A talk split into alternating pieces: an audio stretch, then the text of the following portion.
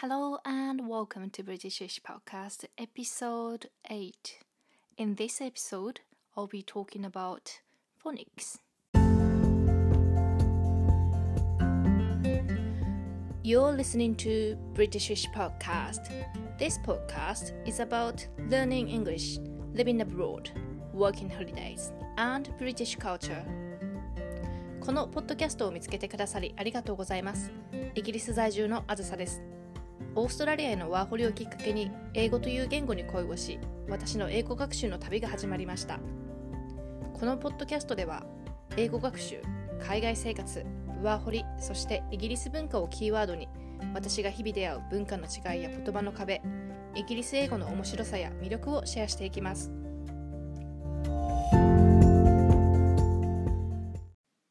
Hi everyone!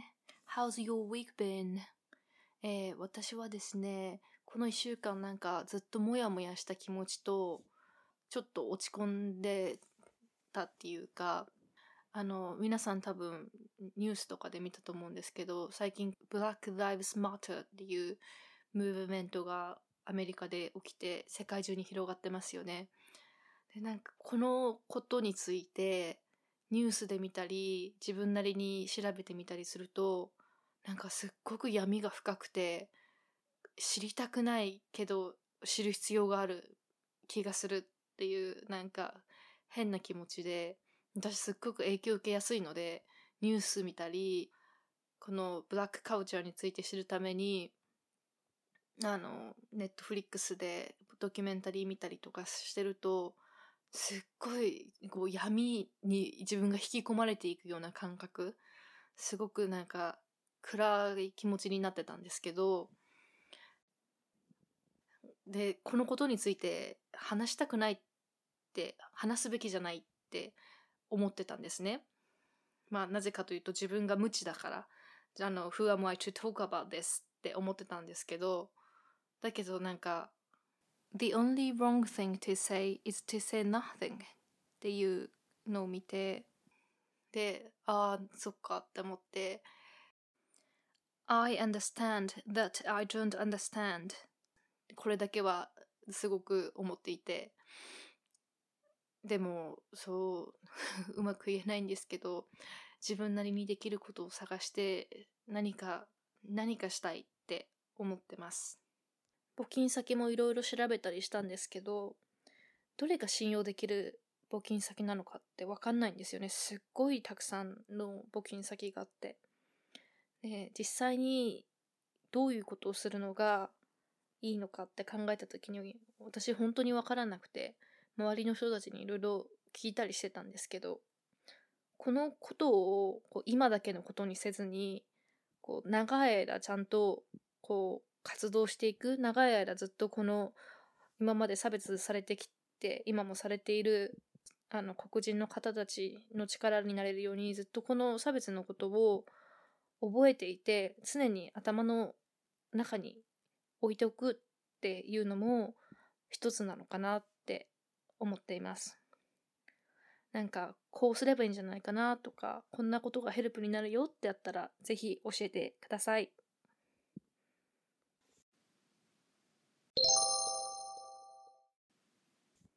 えー最近ですね時間に余裕ができて今4年ぶりぐらいにですね文法本の復習を始めたんですね。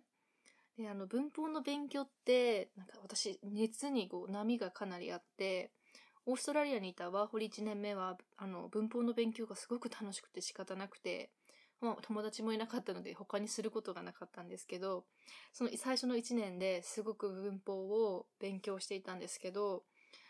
その時はなんか新しい文法を学ぶのがこうゲーム感覚っていうかなんかゲームで新しいアイテムを手に入れたような気分になってすごく楽しく勉強してたんですけどしばらくしてなんか文法の勉強が楽しめない時期が長く続いていてでその時はもうなんか、まあ、基本の文法はもう分かってるし文法はもう今のところいいやって文法の本を解くのはやめてあのリスニングに集中してインプットをいっぱいしてたんですけれどもオーストラリアのワーホリが終わって日本に帰った時がもう本当に文法の勉強イヤイヤ期だったんですよね。なんか基本的なことは理解してたので困らない程度になってたので、逆にこう文法の勉強が楽しめなくなってたんだと思うんですけど、そう、ここ数日ですね、なんか、あ、ちょっと余裕あるから漢詩の復習したいなって、漢詩の座の使い方について復習したいなと思って、久しぶりに文法本を開けて読んで問題を解いてってしてみたら、あの、感覚でこう学んできたことが、理屈でこう本の中で説明されていて、なんていうのかな、点と点が線でつながる感覚があって、あ、すごい楽しいっていう感覚を数年ぶりに今体験しています。数年前の自分も同じページを読んで同じ問題を解いてたはずなんですけれども、なんかその時は、あ、なるほどね、ぐらいで読み流していたものが、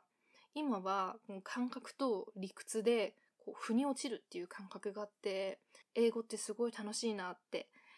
改めて思ってます。なんか勉強が楽しくないって感じる時期って絶対あると思うんですよね。なんかずっとこう、熱心にはいられないというか。まあそんな時には自分が楽しめる何らかの形で英語に触れてればいいんだなっていうのをなんか今回改めて感じました。え今日ですね、話したいことは発音について。以前もちょっと話したことあるんですけど、最近シェアしたいなって思った出来事があったんです。えー、なんか夫と話してる時に、警察のポリスっていう言葉を使ったんです。どんな話だったかちょっと忘れちゃったんですけど、で、そのポリスっていう言葉を私が言った時に、夫が私が言ったことを理解しなかったんですね。What? って、その言葉を理解してくれなかったんですね。で、こういうことってもうちょっと最近ずっとなかったので、自分もびっくりして、え？ってなって そしたらですね、あの、ポリスのアクセントの位置が違ったんです。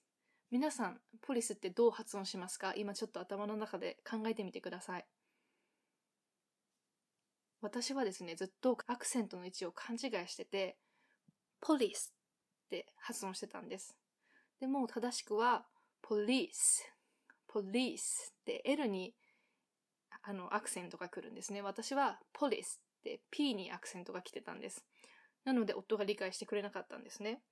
で、あ、そんなことでこう、もう言葉が通じなくなっちゃうんだって思って、面白いなと思ったんですけど、今までこの英語の勉強を始めてから7年間、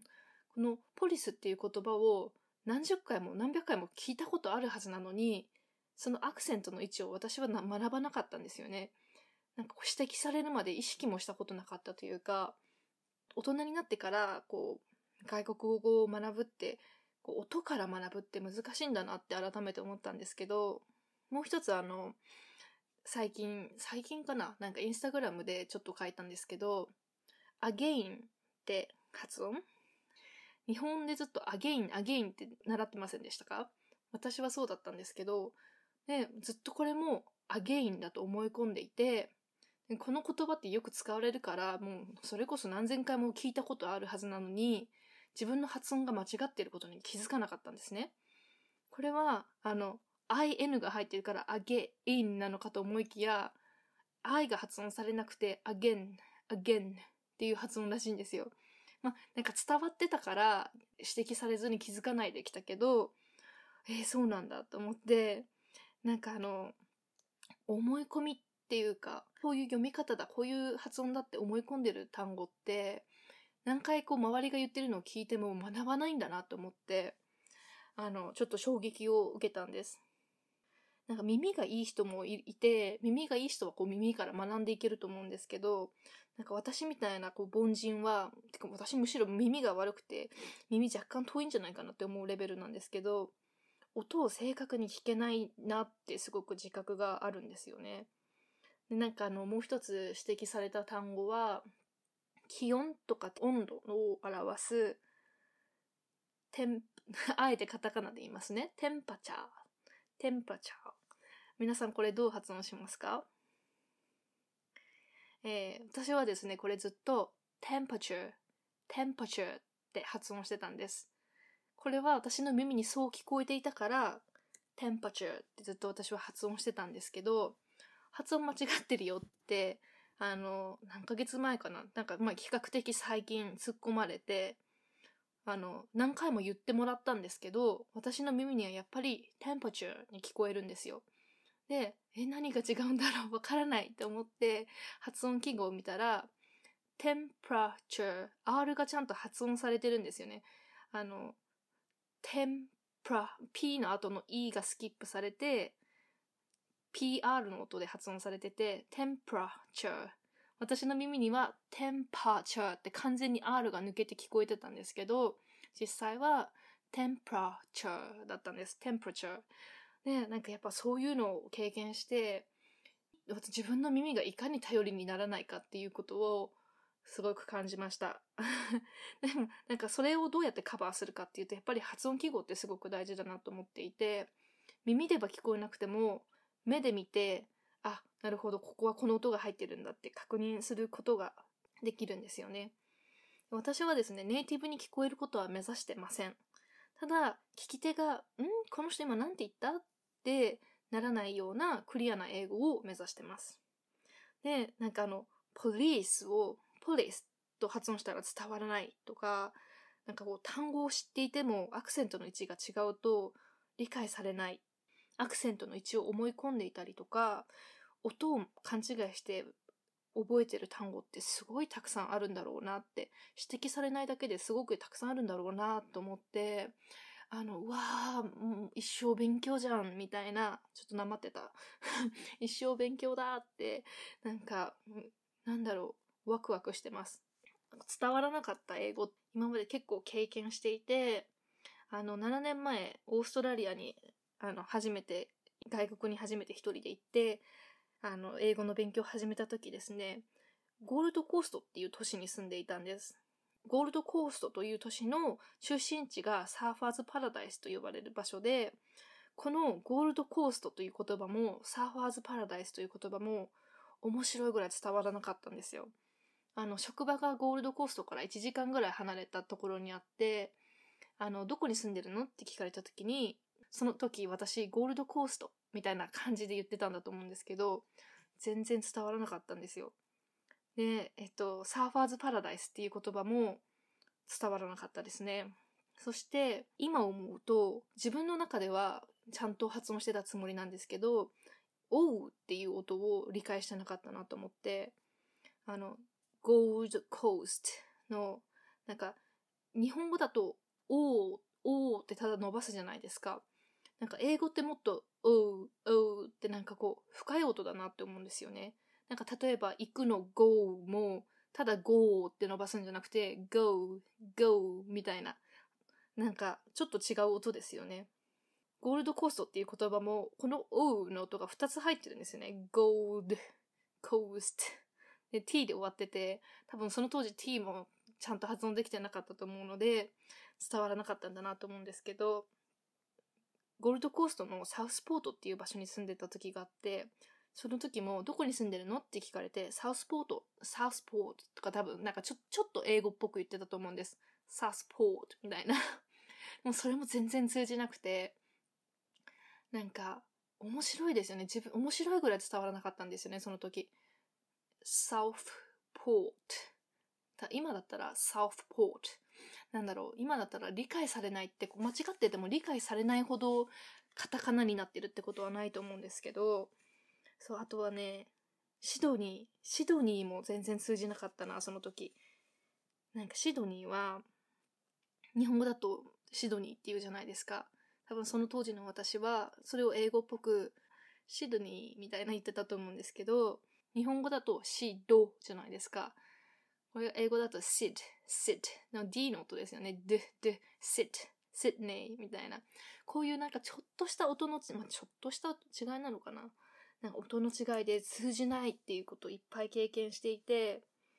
まあ本当に悔しい思いいっぱいしたんですけど、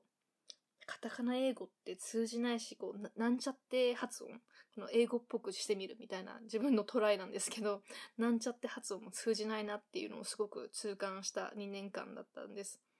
そして、なんかその、ポリス事件で 私の中では、え、通じなかったっていうポリス事件で、やっぱアクセントの位置を学ぶとか、自分の耳がいかに当てにならないかっていうのも実感しました。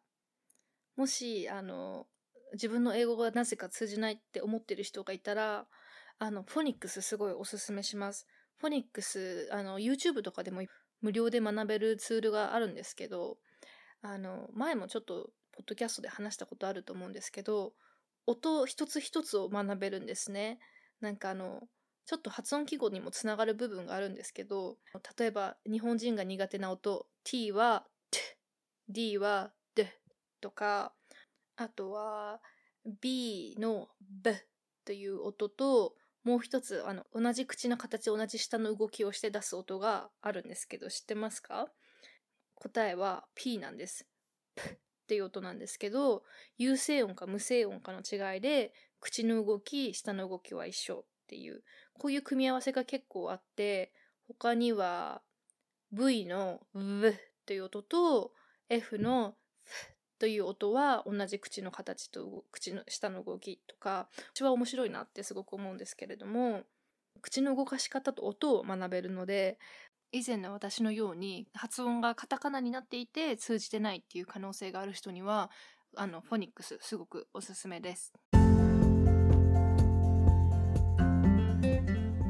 も最後まで聞いてくださりありがとうございます。以前のエピソードでも話したことあるんですけれども日本語のアクセントがあることと